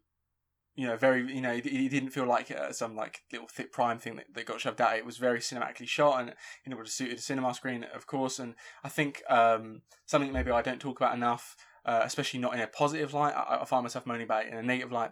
Uh, but I would say that the color grade um, was as good as you can get uh, on a lot of uh, films I've seen recently. It's almost Wes Anderson esque in the way that the colors popped, uh, and just scenes of, of things like uh, a plate of macaroons. The the colors being so strong. Uh, I am thinking this kind of suits the slightly light-hearted tone of the film. So that the color grade was excellent there. Uh, you know, I thought the the score was strong. Uh, and I think uh, one of the, the best part of this film, if I had to give the kind of the, the, the, the strongest part, would have been the, the so many great performances Yeah. acting wise. Some really, really strong performances. Uh, Rosamund Pike, you know, will get all the plaudits, and very rightly so. She's been nominated for a Golden Globe um, for, for her performance in this, and, and it's completely deserved. She she's excellent. She uh, completely has everything to to hold uh, parts of this film that, that otherwise might have struggled with uh, actors that perhaps you didn't have so much respect for, and you could understand kind of the importance of their role. And and I'd say that um, yeah, you know, she, she really, you know, she, she, she, I don't remember if she got nominated. I think she got nominated. I don't think she won. She was a, nominee um, for a Now Showing Award, uh, which is obviously as prestigious to us as the Oscars themselves. uh, for the LeBron James Award for, for being able to carry a film for, for Radioactive because of just Yeah. how good her performance was in that, despite the fact that the, the film itself wasn't so great, at least in my opinion. Um, up against the likes of Glenn Close for that category. Um, and I think once again, you know, I'm not saying this film is, is shy. I'm, I'm not going to pretend that it is because that, that would be not what I'm rating. But you know, I feel like you know she, there is parts where she carries it, and, and she really, really, you know, you need someone that has that in them to, to have a you know to to to pull off a character which dominates the screen time essentially. Uh, I think Peter Dinklage, uh, which you know. Perhaps is is a little bit, you know, like Malcolm Marie with, with the problem they're talking about black filmmakers that you kind of as soon as you kind of start to compliment it in this way, you're you're you're bringing it up again. But it's actually quite refreshing to see a, a character of a you know short demeanor, you know, uh, not actually have it ever mentioned, you know, because it feels like you know it's always like a comedic crutch that you know oh you know like Yeah. an elf when you, you get they make fun of the, the, the guy and he calls him a, an elf or whatever or calls him a midget whatever he does you know it felt nice that, that he just got to play a stereotypical bad guy and he's so good at it you know he he, he pulls off uh, you know evil and, and and heartless so well uh, Eiza Gonzalez, I think, uh, was was the, the best performance in this film um, in, in a kind of way. You know, obviously Rosamund Pike will, will get the plaudits, but I think for fulfilling her role, I thought Eiza Gonzalez was excellent, and and obviously Dianne Wiest, you know, very well known actress, and uh, and Chris Messina has got Netflix um, constantly blushing about Chris Messina in this. But yeah, all the acting excellent, really really good. But right, there's big in a big but. I do have some serious issues with the plot. I have to have some serious issues with elements of the screenplay. I have serious issues believing and, and, and carrying on, and I have serious issues uh, with the way that they want me to feel about this because you have so little love for the protagonist from minute one. I felt it's so strong. I felt so hard to try and root for her because she's Hmm. such a bitch from minute one, and she, you know, literally in the first scene, someone called her a bitch, and, and quite rightly so. She's she's robbing old people, and that, that's the the whole premise of the film. You know, how am I supposed to want her to win? You know, that that I, I don't understand. And then they kind of, I'm not going to get into spoilers, but they kind of want you to be against her, and then they want you to be for her, and they want you to be against her, and it kind of feels like you never know who you're trying to root for in the situation. I do have an issue with that. Um, I felt like they severely, severely underdeveloped the character of Fran, the, the main character, Marla's uh, lover, girlfriend, wife. It doesn't really explained, but her girlfriend, Fran, doesn't ever get. You know, she she's so good in the scenes she's in. Uh, there are scenes where, you know, such a scene when she's in a police station, where it's almost like you you the, the audience is expected to consider her an equal to to Marla. However, she's not be, received the, the backing of the film. The screenplay has not given her those scenes where she can build herself up to that level, and and it feels like it's a real waste of potential. This should have been almost a buddy kind of film where it, them two their, their, their romance should have been the, the kind of one of the biggest parts of it but it felt like too often like she was thrown to the wayside uh, and as i said her character was, was for, for how so many really strong moments i'll talk about in the spoiler section that, that made me think this film that really elevated this film you know it maybe would have even been even better if that character meant more to us.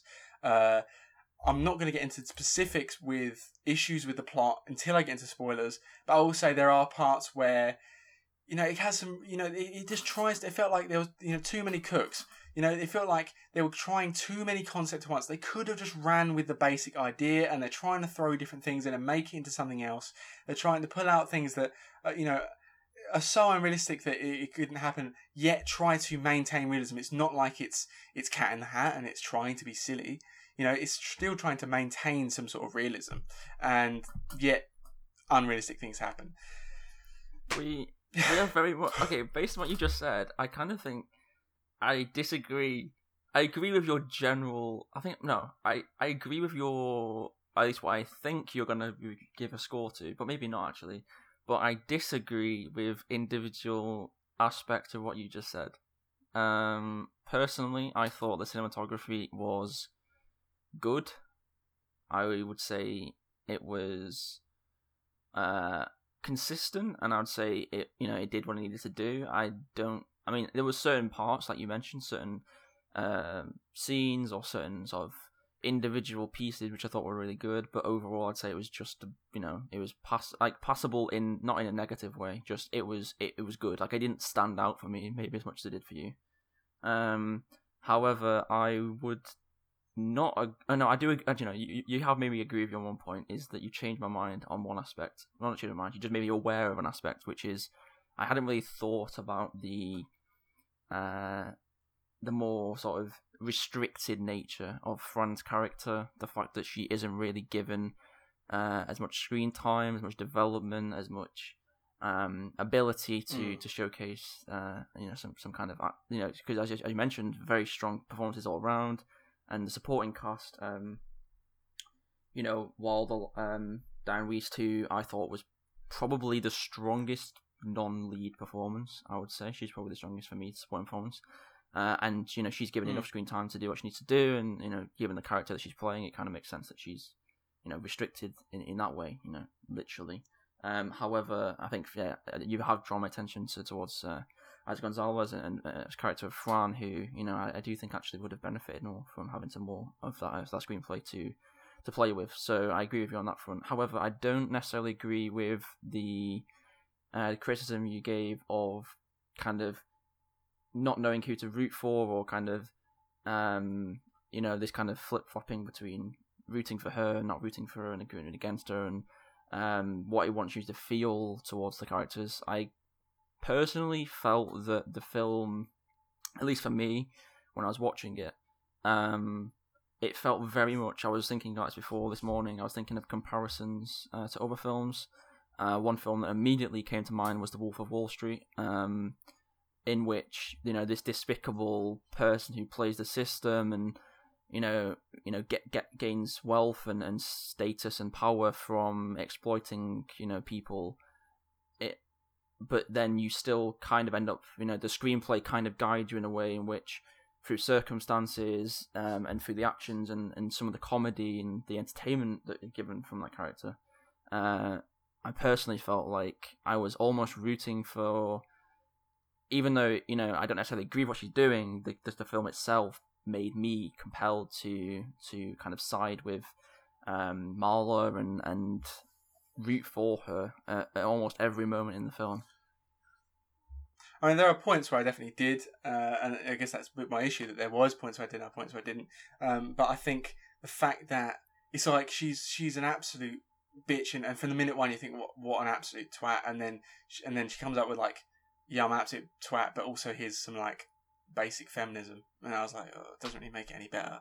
Um, just like throwing it in there, and then, but I think compare this to perhaps Patrick Bateman in American Psycho, who's a, a literal psychopath and, and, and, a mass murderer, if, if you believe that, um, where the inner monologue almost justifies his actions and makes you see from his point of view, and you almost think kind of good on him right? But I don't think that this film did enough to justify her cuntiness to the point where you think, oh, good well, on the you, thing that... come on, game the system.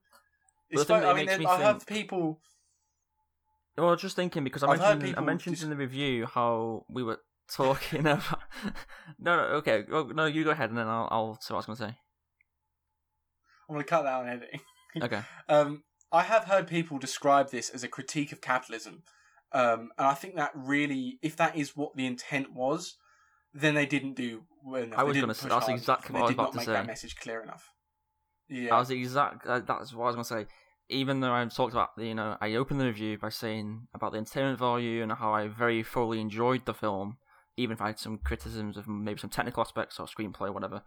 Um, yeah, I personally felt throughout there was moments throughout the film where I was kind of thinking, well, you know, if this was if this was a business owner who was exploiting whatever, um, you know, what laws or regulations or whether it be you know about workers or environment or whatever it is, like there was many times where I was thinking about the film, like why you know why I don't necessarily agree with what she's doing, but also at the same time, you know, there's people who will watch this film and think this person's a complete bitch and she what she's doing is wrong and despicable, but then you know, will, will kind of happily, you know, agree with whatever it may be in terms of like businesses or whatever. Like, I don't know, I just kind of felt like that that angle came through for me. And obviously, you said it didn't come through for you, but I kind of felt throughout the film like you know, I'm rooting. I'm I'm almost rooting for this person in a way in which many people root for, you know, big business or. Um, I, I I think the worst type of person is is the person the the, the British like twenty year olds on Twitter that seem to think that Jordan Belfort's the good guy, right? And Yeah. like that that is a dangerous breed of human. And and uh, yeah, maybe you the same thing with something like this, but I mean, But exactly though. But that, that's the thing with can be Wolf Wall Street. That's why I think that film is very good. Is because it makes you not sympathize, but it makes you kind of compelled to just go along with the characters' Mhm. antics. And as much as I, you know, in real life, I would absolutely despise. You know, if I if someone told me, "Oh, this person's been running this business where they go around and they exploit old people and rob them of their money," then I would be like, you know, that is.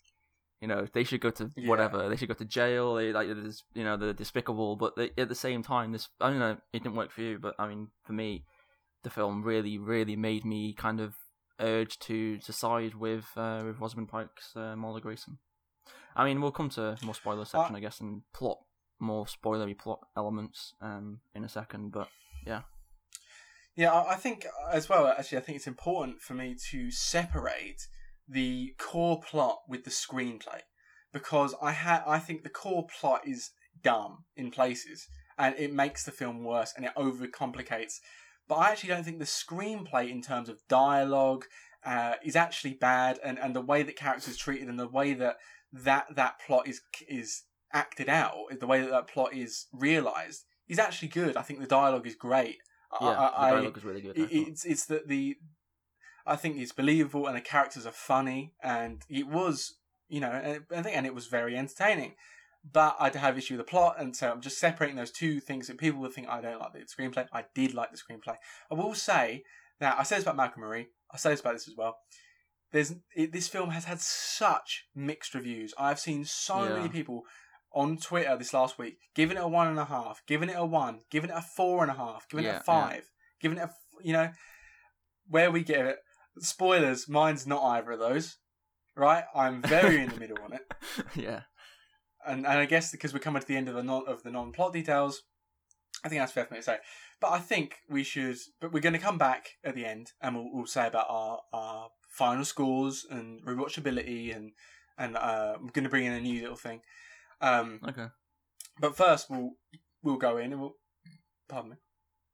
But first, we'll go in and we'll talk about our uh, the spoilers. So, my first thing I want to say is spoilers. So, you know, spoiler warning, boom, spoiler all down. The first thing I want to say is about the uh, kind of carrying up my point on the underdevelopment of uh, Fran. Hmm because what re- you know i first noticed it in that police r- room scene that, that i said i mentioned a minute ago where Yeah. they have this dialogue and she says oh call you frankie? And it almost felt at that point like like wait were we supposed to think she was the main character? Was she supposed to was there a deleted scene where she ended up being the main why do we care about her right?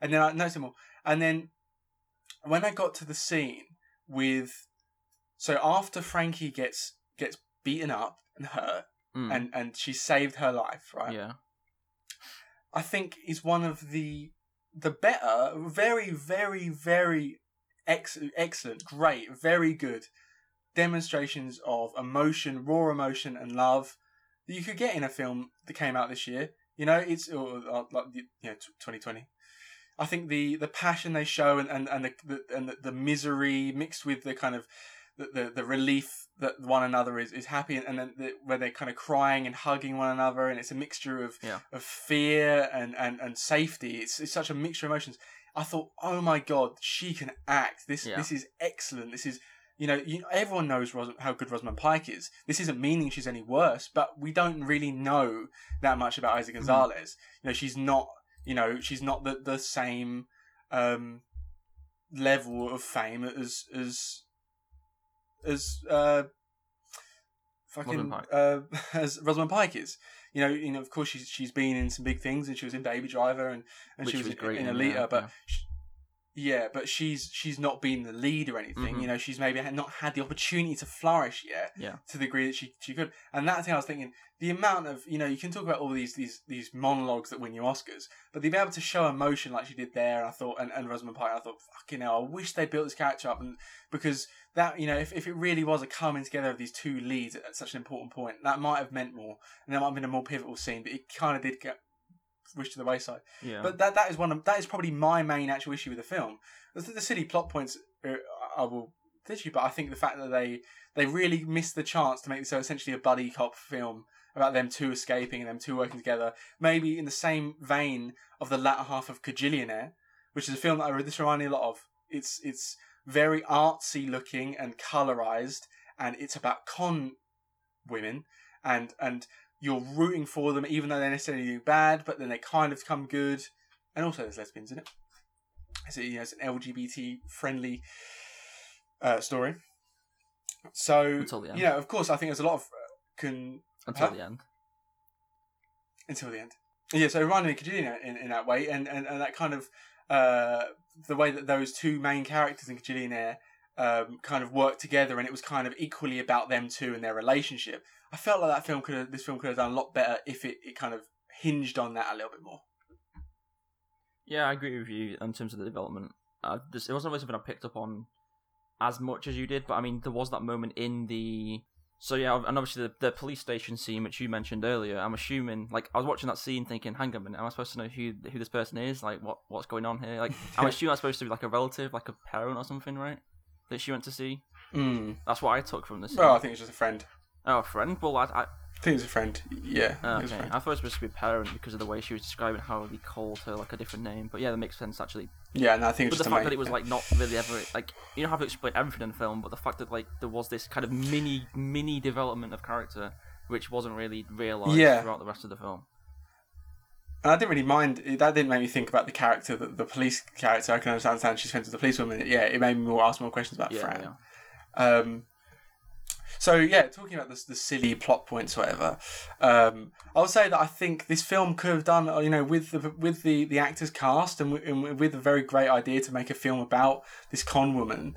Um, you know, whose thing. I I don't know if they needed essentially to to turn it into this like weird thing with, with diamonds and, and I don't know. I just felt like maybe that they overdid the concept a little much and made it too like mafia focused and stuff. I think they could have done a lot more with with just you know the battle of trying to keep her in and stuff. I I don't- don't, know. I just I think I liked it though because like I think the whole film being just about the Enterprise would have been, you know, maybe a bit, a bit more dull. Like if it was just a two hours, or I mean, Yeah. it could have been a short runtime, of course, but I think if it was just solely about that, it wouldn't have worked. I think the whole, it's I don't know, I don't. Uh, this doesn't make sense. I'm not even going to talk about Tenet.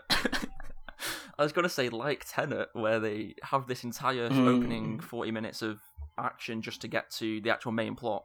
I mean, it's kind of similar though in that Mm. the, I think the the main the main sort of development and the main bulk of the actual what the the plot was going for was this kind of crime thriller heist esque, but not really a heist. But you know, what I mean, it's kind of dealing with you know Peter Dinklage's character and and the potential implications and the danger and, and that sort of thing. And and obviously the the initial you know con environment was almost kind of like a setup for that. I mean, I don't think it would have worked as well if it was just purely, um, you know, the the con part of the film. okay, right, okay. You've sold me.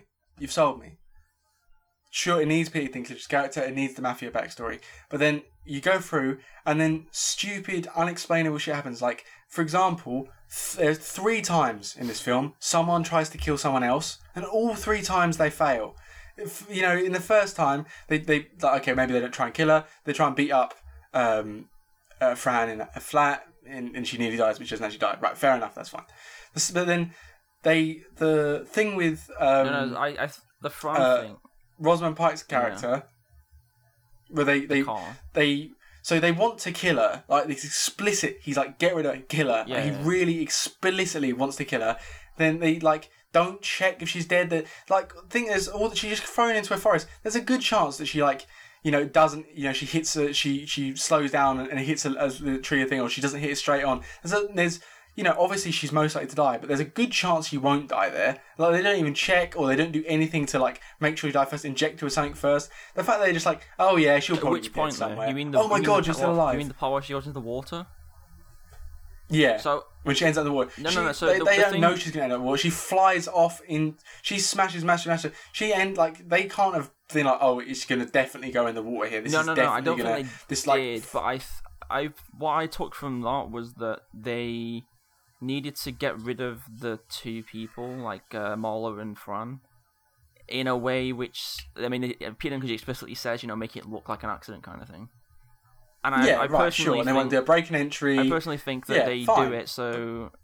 I mean, the way I the way I took it, and I kind of felt it more believable because you know, you, you, I mean, you have got the whole, you know, cliche trope criticism of Bond-esque villain of I'm going to leave you in this you- room you- and you're going to die, but you're not going to die, so you can escape and kill me. yeah, Um, yeah, yeah, yeah, yeah. But yeah, then, yeah. I, I mean, it kind of worked more for me on this level because these are just two quote unquote ordinary people who they need to get rid of. And it was more like kind of get rid Right, of they're- them they're in a way which can't be traced back to anyone and like you know they don't they they, Right, they, they yeah. want Peter Dinklage to you know obviously remain underground and, and unknown and the, the connection to you know they, they knew that there was a connection the police knew there's a connection to um I mean, it'd be a bit coincidental anyway if you know if they both died within within days or whatever hours of each other and in suspicious circumstances. However, you know the gas, the the explosion which would have occurred, and, and the car incident. You know, it's not entirely unbelievable. Like, Yeah, the gas explosion. Right, yeah, fair. But the thing is, is the, with the. But I just don't think with Rosamund Pike's thing is like the chances that she don't doesn't die is quite large. If they really wanted to kill her, they would have like at least tried a bit harder to make it look like to make sure that she was dead. I just really- And then Yeah. with Peter Dinklage's character, it's like you either okay maybe they didn't want to kill him or they and like so the- either they did want to kill him and they just weren't good enough, which is like would have been No, a no, no, much the less of a problem if they hadn't that. always- And if they don't want to Yeah. kill him, the fact they get the specific amount to cause him loads of pain just to nearly kill him but not is ridiculous. So I'm just like, oh yeah, he's probably about 110 pounds. no, I think I think Well, I I think like, the oh, intention because God. she says about having a plan. I think the intention was to have him hospitalized, so then he would become in the care and like they could like manage him that way. I'm just like, I, I don't the, see why like, they didn't just kill him personally, two- but also I can see Yeah. like maybe if he died, then I don't know. It's like It's like as well, they go to go to his house, and then their plan change. She has a plan which involves going to his house, and then the plan, com- and then the plan completely changes it. And she has, she's like, oh yeah, yeah, don't worry, I've already got a wig, and and and all this stuff, and I'm gonna go in there and say about going to the toilet, and then I'm gonna stun this I think guy. that, I like think she has that it was, all planned out. I think that was like a time. That was just like a implied time, like not a massive time jump, but it was just yeah, I like, guess it's in the day. I don't know. I didn't mind. It, it, it kind of now you've said stuff like that. It kind of makes you think about like, you know, this happens and then we go here and we. Do I, I think also there's a lot earlier in the film. If this guy was really who he explained to be, there's a lot of times in this film where he probably could have and should have killed her, but then waits way too long. And I was like, well, if he's literally killed, why would he kill the doctor first? Why would he not kill her? But whatever. And I say he as kills well, the as doctor. the- towards kills the end. the doctor because he wants to get the diamonds back. oh yeah, yeah, that's true. But still, I I still think like she's still involved. So You just have to think why? Wait, You just have to- what's the doctor got to do with diamonds? because he wants to like torture and like threaten Marla without killing her. I guess, but then just torturing her probably would have helped. But like but, going that yeah, way, but I that would think have worked. I think he kind of knew from that point that the way that he was treating his mother was kind of like she's not gonna play like she's not gonna tell us like yeah. I don't know. Sure. And then also the, the kind of towards the end, which I wasn't so, uh, you know, I think the film would have been better if it ended with Peter Dinklage just waking up with her shoes on the desk and that's it. I think that would have been a nice, oh, a, a nice. Oh, and then he, she says, "I am a legal guardian." That would have been a nice ending. That Boom, was so cheesy, there. I think though. that would have been better. I mean, the ending Yeah. we got was kind But then I like, think- And then we got the weird thing. I the, the thing, problem, one of the biggest thing was like, ugh, that I had was, I want ten million dollars, and he's like, oh, you could enter business with me, and we can do all this. I was like, oh, fuck off. Um, oh, it was like that was like really like I couldn't stand yeah, that bit. At I was like, I was so like, that's not that is the most all. Like, there's no way she would do that. But also at the same time, you have to consider what she's done throughout the whole film. You probably It's just, like, super greedy and shit. It, yeah. Yeah, but also just Pete Dinklage saying it. It's just so cliche, and it's like, oh, Oh yeah. gosh. yeah. Like, There were like there were moments I of actually like did like the cliche tropey No. kind of. But I mean, with any kind of film like this, though, you kind of have to lean into those and kind of cliches and tropes that I feel like is it's kind of hard yeah, to I just thought that avoid was a and you bit- um, that was a step too far. yeah maybe. I mean the ending. What do you think of the ending? Oh, I've seen people criticize the ending as like another LGBT film with a tragic ending where someone has to die for it to. Well, I will say, I, I don't necessarily, maybe I, I don't know, but I'll say that that's one. This is the I didn't name it in the actual main review because of spoilers. This is one of the problems I had the flipping protagonist care don't care thing the most. So you're you're rooting for her to, to kill this guy and to sort it out and to get to get rid of him, and then she sides with him. You're like, Ugh. so you don't know whether you're siding with her or not, Mm. but you've been against this guy the whole time, but now you're with him. And then she goes on TV, makes the money, and then everybody's against her, thinking, oh, she's all greedy and that, and she's making money off things again. She's got this big empire of people she's taking advantage of, and everybody's at like, oh, point, she's such though, a dickhead again. And then there's the emotional getting killed bit, and it's like, oh, I'm supposed to like it now. See, the thing is, in the interview, I was uh, kind of like, how am I supposed? To, yeah, maybe. But I kind of felt like it was more of a positive spin. It was kind of like leaning into like the, the fact that she was like a under forty female, like you know, multi billionaire, whatever, however much money she had, and like, it was kind of leaning into the kind of facade almost of like you know people with like big businesses who, you know, and, and at that point as well, it's kind of unknown really. I guess that it's not. It's kind of weird because I was thinking about this. I was like when they're doing this big recruitment drive for all these workers who are going to go and work for this company, you know, in, in these different regions, and you know they got this, you know, multi-state, you know, across the U.S. business. yeah, I was yeah. like, surely does that mean that they're- recruiting these people into this business and they're going to get told that like they're being they're basically scamming these people? Like, surely like the employees have to yeah, know some that. people come out. So I was like, sh- but then it was kind of like on the interview, it was almost like this kind of positive spin. Like it was like, oh, you're doing, you you you got loads of money and you're doing a really good business, and like, I don't know, it kind of felt like, Mhm. I don't know, it it feels like, I don't know, surely people like how can you have a massive operation like that and. You know, people know you're a caregiving business, and yet no one has found out about the fact that you know they're scamming these people especially because the fact that like you know um i forgot the character's name now but peter dinklage peter dinklage's mum is like Mhm. seen as like holy grail of like no family there's no family and no one is going to know that we're doing this to her and yet the majority of people they do it to will obviously thereby for by implication have family so you know and you know, Yeah, as- they as kind of show in the beginning how she forces him out. yeah but i mean come on no one's spoken out against his business who's like scamming people out of their own money Like, Yeah, yeah. That's Yeah, that's the one thing. I thought about the end. But I mean, the ending as well. I, I wasn't sure. The last out the ending, it felt for someone that had that problem, yeah, to a degree, I agree because it literally happens but the film's over. But I, I, yeah, and it was so much happens in such a short period. I kind of do agree, but also will say that that with that flipping flopping, in a way, that was kind of good because I was like, why is it like we're all supposed to love her, but we realise she's actually a dickhead, and then him going, my mum died, and then like you're the reason. I was like, so we are remembering this she's a bitch. Is she this? She has she's paying her comeuppance for all the bad yeah, that she's come doing. on, yeah, This is like her punishment. Yeah, I was like, that is a kind of even though I wasn't surpri- prepared for it at all. I was no, very I mean surprised. neither. No. Um, and I thought like calling back to the first scene, you know, I guess a little bit stereotypical, a little bit I've- uh, of a trope as well. But I thought, I thought, I thought that was good. I thought it was nice to, that, that it kind of it, before the film ends, it gets kind of ingrained into everyone that yeah, she isn't a good guy, a good good girl, good, a good guy. Yeah, I got. I mean, the third act for me was where it kind of fell a bit more flat. Like the third act, it kind of Yeah, had this weird genre identity shift almost. Like it didn't really fully know what it was going for. Um, which I do kind of think. Uh, you know, especially towards the end of the film. Um, yeah, I, I do agree with that. I mean, overall though, I've said Mhm. like I've kind of as the reviews gone on, I've kind of come to pick it apart a bit more and you know some of my criticisms of the film. But I think overall, I mean, my nana watched this. She started the first ten minutes of it and turned it off. She she didn't she didn't like it. She got bored, turned it off. So you know maybe not maybe not for her, but I mean in terms of um Where'd she come on the podcast?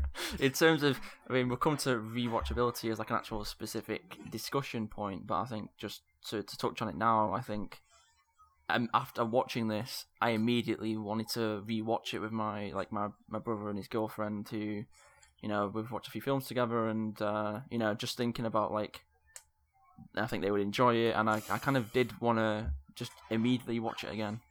Um Okay, well we'll, Yeah. we'll go that to we'll use that to segue into our final bit. So if anyone spoilers, you know, it's boom, spoiler all off, whatever. I'll put a link in the description so that people know when to come off. But when we talk about pure ratings, um, on a scale of ten, how do you see yourself rating? I care a lot. think it. I think it's actually slid down. It's the first time where my Really? review, I'm a my persuasive review man. has actually moved down. It's, it's not like drastically come down. I think I still very much enjoyed Mm. it, and I thought the acting, the performances were very good. The dialogue was very good. Um, you know, some of the. I just was. Yeah, I'm gonna. I think originally I was gonna give it an. Might be shocked here. I was gonna give it an eight and a half. Ooh, But high. I think it's going to come down to probably an eight. It's still a four. I think it was between a four and a four and a half when I first watched it. I think um, in the time since I watched it and I was thinking about it for the podcast, it's come down a little bit. Um, Mm. in terms of like on a scale of ten, but I think overall in Letterboxd it'll be a four. Um, it did make me re want to really want to rewatch uh, Gone Girl though. Um, so I'm, Mm. I'm going to do that at some point soon. For myself, um, I think the, the film was overwhelmingly entertaining. I thought the film uh, looked great. I think there were some excellent performances, but there were some overwhelming errors I had with the issue of the film, which really brought it down. Um, I think I, I'd put it somewhere in the range. I think about six and a half probably is where I put it. Um, maybe touching maybe on a good day, maybe a seven. On a bad day, maybe a six. But I think yeah, six and a half to seven. Um, I'll probably give it like a three. Um, yeah, and I say I thought that you know a lot of good performances. You know, I want to catch again. You know, I think my, my review sounds a bit more negative than I was, and I did actually enjoy this film a lot. Uh, Yeah, but yeah, I think particularly uh, Eiza Gonzalez and and, and Yeah, were speaking of uh. Eiza Gonzalez, there was I was doing like looking looking up beforehand. I was like, obviously knew from Baby Driver because uh, you know I think that's a great film, one of my favorite films, and she gives a you know great performance in that, and kind of not really a similar role, but you know I can see maybe why she was cast in this film on the basis of that film. Um, supporting romantic role. yeah, yeah, supporting romantic role with kind of crime thriller heisty implications. Um, obviously she's in she's in Mhm. Shore as well, and uh, Bloodshot and Alita and so on. But the one film, and she's in Godzilla vs Kong as well. Um, but Yes. uh, one yeah.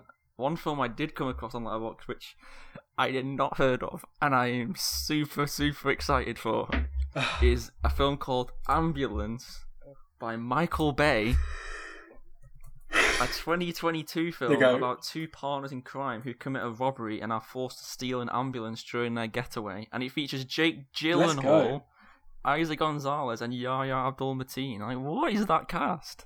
That that is yeah, I'm excited. That sounds I'm good. for that. I'm hyped. Okay, so let's move on to rewatchability.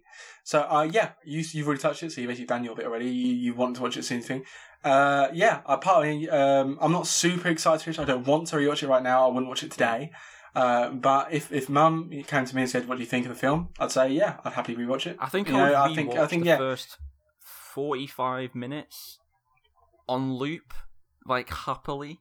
I think it get. I, Yeah. I think the film, the rewatchability gets a bit weaker as the film goes on. But I think the opening sort of set up scenes and, and segments of the film where it's showing like the really sort of fast paced. That's one thing as well that they- mentioned in the actual review. The Yeah. editing, I thought, um, especially in that Yeah, first yeah, that was section, was good, really yeah. good. Um, so yeah, that was that's. Mhm. I definitely rewatch it. Yeah. Yeah, I think the thing that we were watching, you know, this compared to, to News of the World, where a film which I thought was better than this, um, I, you know, and I would say I wouldn't want to rewatch it. I think one of the reasons, one of the reasons why I wouldn't want to rewatch that and I want to watch this uh, again is because of just how fast paced it is and how kind of colourful it is and entertaining. Whereas News of the World is a slow burn and it's kind of more epic and, and, and kind of thing. It's a bit of a you know, it's a bit of a of a emotional kind of thing to take on with you. You know, it's like quite a burden. Whereas this is is quite easy watch. So yeah, I think I'd rewatch that. And I kind of want to do this thing that, that I stole from a Simpsons podcast I, I listened to a few times, um, which is that I think I don't want to do the negative version because you know there's no point being negative. But maybe I think for each film we review, maybe give an MVP. So whether that be the editing, whether that be the a certain actor, uh, you know, a, a most valuable Ooh. player. So is there anyone in this film that you think that's the MVP for me? Your man of the match. Let's do British. Our man of the match. What if it's a woman though? Well, I'm into women's football. I'm They a still call it season man of the ticket match holder though, at, right? at the Arsenal women's, and they still call it man yeah, of the match. yeah, that's what I was just gonna say. I thought so. Yeah. Um, So therefore, it's not sexist to call man match. Okay. Uh, I am going to go. Oh, that's a tough one. Wait, you go first. You go first. I want to have a quick thing. Well, I'm sure you can guess what I'm going to say. You're gonna say Rosamund Pike probably, or Eiza Gonzalez. I'm going to say Eiza Gonzalez. I'm going to say Eiza Gonzalez because I think if, if I had single if I didn't know who either of these like Rosamund Pike was amazing, but I think the supporting cast, Peter Right. Dinklage, Eiza Gonzalez, and uh, Dianne Wiest, I thought they were all like there. There was nothing. I don't know. There was nothing. I if I hadn't heard of Rosamund Pike, right, I probably would pick Rosamund Pike. It's because I think Eiza Gonzalez is somebody I hadn't seen before. Yeah. Uh, you know, I haven't seen Baby Driver, so you know, the, said that the few scenes where I really thought she got the opportunity to, to shine really shocked me just how good she Oh, was. yeah. So maybe if, you know, Rosamund Pike, you know, I ha- already had those lofty expectations. Dianne Wiest, I already had those uh, lofty expectations. So I was kind of blown, and obviously Peter Dinklage as well, so good in Game of Thrones. So yeah, uh, I'm, I'm going for Eiza Gonzalez a lot because of, of kind of what I expected. You can go for the supporting cast in general if you want.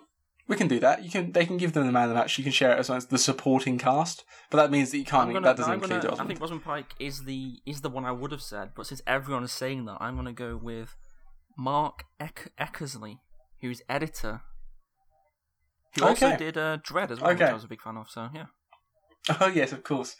Yes. Okay, so our MVPs are, are the editor and Eiza Gonzalez. Uh, and yeah, so some kind of slightly variation in, in ratings and perhaps me feeling a bit more passionately about some of the flaws and, and you feeling a bit more passionately about some of the positives. Um, but yeah, a very entertaining film and uh, very different maybe to a lot of things we reviewed on the podcast before. So uh, definitely a good chat that was. Um, do you have any clue what we're doing next week, JR? um, I had a look on our list, and there doesn't seem to be too much uh, coming out on Netflix, Amazon Prime, so on. There's one Spanish film, uh, I can't remember what it's called now. That's come out on Netflix in a couple Well, of days, but we'll- um, I haven't seen or heard of anything that's like very big that's coming out soon. So We'll, we'll poke around our streaming services to see if we've missed anything. But next week we'll obviously be giving you WandaVision, and as I hinted earlier, perhaps, perhaps maybe doing an old film again like we have because we Yeah, haven't done one in a while. And I think like we we do so much new that maybe we should look back at our roots. Now showing started off with old films, so maybe we should go back and do some old films, uh, some stuff we haven't seen before. So I think as well we don't know, but definitely doing One Before we come back as well, um, oh yeah, just noticed as well that uh, the cinematographer for I Care a Lot is uh, also the, the the DP for Sorry to Bother You, which is one of my favorite films ever. So uh, Oh really? I can I can definitely Yes. see the resemblances. Um, but yeah, in terms of Mm. next week as well, one thing I want to do is I've been so unmotivated with films that like I've been I've been sat around like scrolling through Letterboxd like, oh I want to watch this film, I want to watch this film. But because I've been trying to get Yeah. the 2020 like Oscar films, I've kind of just been like going through them very slowly, Neglecting other stuff. and then I've also been neglecting other Yeah. stuff. So I think I'm going to set like a new end of episode section where I'm going to set myself a goal, like a task.